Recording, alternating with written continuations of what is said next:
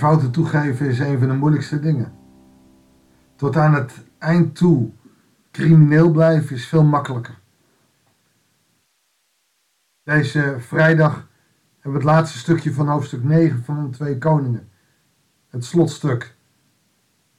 De heks, de duivelin, Isabel. Een einde, zoals voorzegd was. Goeiedag, hartelijk welkom bij een nieuwe uitzending van het Bijbels Dagboek.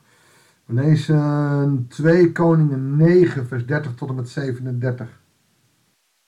Isabel hoorde dat Jehu onderweg was naar Israël, zette ze haar ogen aan, maakte haar kapsel op en ging bij het venster op de uitkijk staan.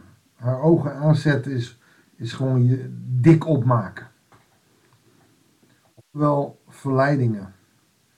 Want opmaken om gewoon mooi te zijn, ze, ze probeert hier die vrouw te zijn. Toen Jehu door de poort de stad binnenkwam, verwelkomde ze hem met de woorden: Gaat het goed met je, Simri de koningsmoordenaar?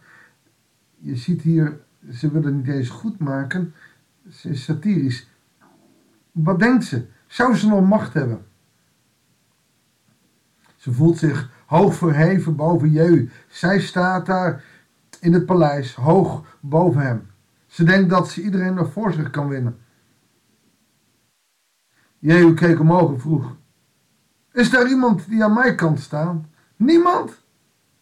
Twee, drie en negen verschenen voor het venster. En Jehu beval hen: Gooi haar het raam uit.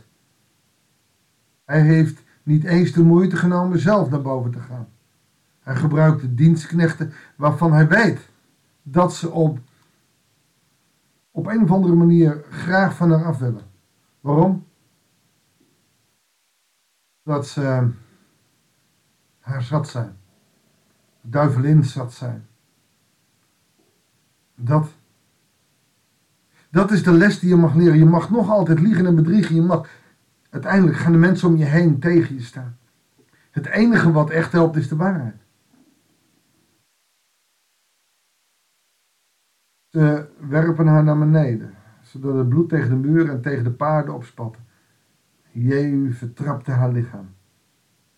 Daarna ging het paleis binnen en liet zich een maaltijd voorzetten.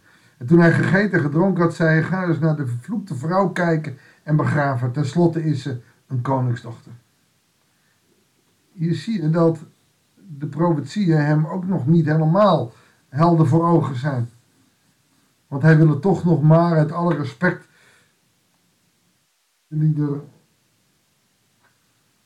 begraven. Maar God heeft gezegd dat het niet zal gebeuren. Dan kan je nog zo braaf zijn, nog zo. Het is. Maar dan. Als God zegt het zal niet gebeuren, gaat dan ook om de goede wil niet, niet doen. Maar de mannen die haar gingen begraven, vonden alleen nog een schedel, haar voeten en haar handen. Toen ze terugkwamen om het aan Jehu te vertellen, ze deze. Zo is in vervulling gegaan wat de Heer bij monden van Tisbit Elia heeft voorzegd. De honden zullen het lichaam van Isabel op de akkers van Israël opvreten. Het lijk van Isabel zal als een hoop mest op het land liggen, op de akkers van Israël, en niemand zal kunnen zeggen, dit was Isabel. Dat is het eind van een leven van iemand die leugen en bedrog, die macht en status belangrijk vond en die valse afgoden naar Israël heeft gehangen. Het was Isabel die als duivelin koningen en haar kinderen voor het lapje hield, voorloog en bedroog en valse goden binnenliet. Tegenwoordig zijn er veel Isabels. Er zijn veel valse godsdiensten die worden opgeroepen. Er zijn onder onschuldige termen veel mensen die onschuldige dingetjes hebben. Eh, je kan denken aan yoga. Weet je, de oefeningen op zich zijn niet, niet zo'n drama, die zijn soms zelf wel goed. Maar het feit dat je je kracht uit jezelf moet halen en, dat het een, ja, een religie achter staat, onderschat dat niet. Het is afgoderij. En wat dacht je van boeddhisme? Nee, dat doen we niet. Nee, de goedkope beelden die je bij de Action kan komen of bij de blokker. schilderijen of beeldjes van Boeddha. Of wat we al in de Nederlandse taal binnen hebben. Oh, ik voel me zo zen. We hebben niet uh, door welke afgod erachter zit. Tegenwoordig wil je zen wezen in plaats dat je in vrede met God wil zijn. Shalom is niet meer het woord wat telt. En dat is wat we geleerd hebben. Shalom, vrede voor iedereen. En niet alleen maar voor jezelf, want ik voel me lekker en ik wil zen zijn. Het egoïsme heeft ons zo geïndoctrineerd dat, dat zen en dat, dat yoga allemaal maar goed moet zijn. Maar het zijn allemaal dingen die voor jezelf zijn. Ik, ik, ik, ik, ik. Terwijl shalom iets is wat jij mag proeven en wat je deelt met anderen. Zijn shalom gaat veel verder dan alleen maar een beetje vrede in jouw leven. Zijn shalom gaat over het verleden, het heden en de toekomst. Over een God die dwars door de gebrokenheid bij je is. Die je rust geeft als je onrustig bent. Je kracht geeft als je zonder kracht bent.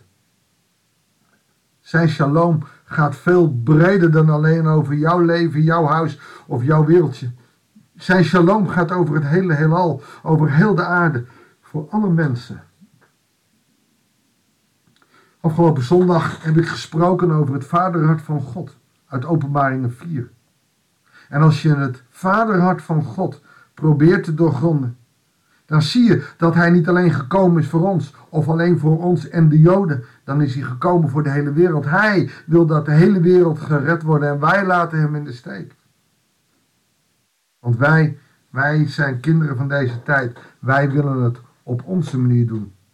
En zo moet God ons al verhoren op een manier die helemaal niet bij hem past. Maar onze eigen ik is ook een afgod geworden. We zijn niet meer volledig bereid om naar God te luisteren. We zijn niet meer helemaal bereid om, om werkelijk ons over te geven aan God. Want ons eigen ik, ja, dat is toch ook wel boeiend, hè? Die Jebel in ons is lang niet altijd dood. De verleidingen liggen om de loer, om, om de Jebel in ons naar boven laten te gaan. Waarschuw je, maar eigenlijk ook mezelf. Laten we ons helemaal richten op God. Want straks blijft er niks van ons over. En niemand zal nog kunnen zeggen wie we zijn.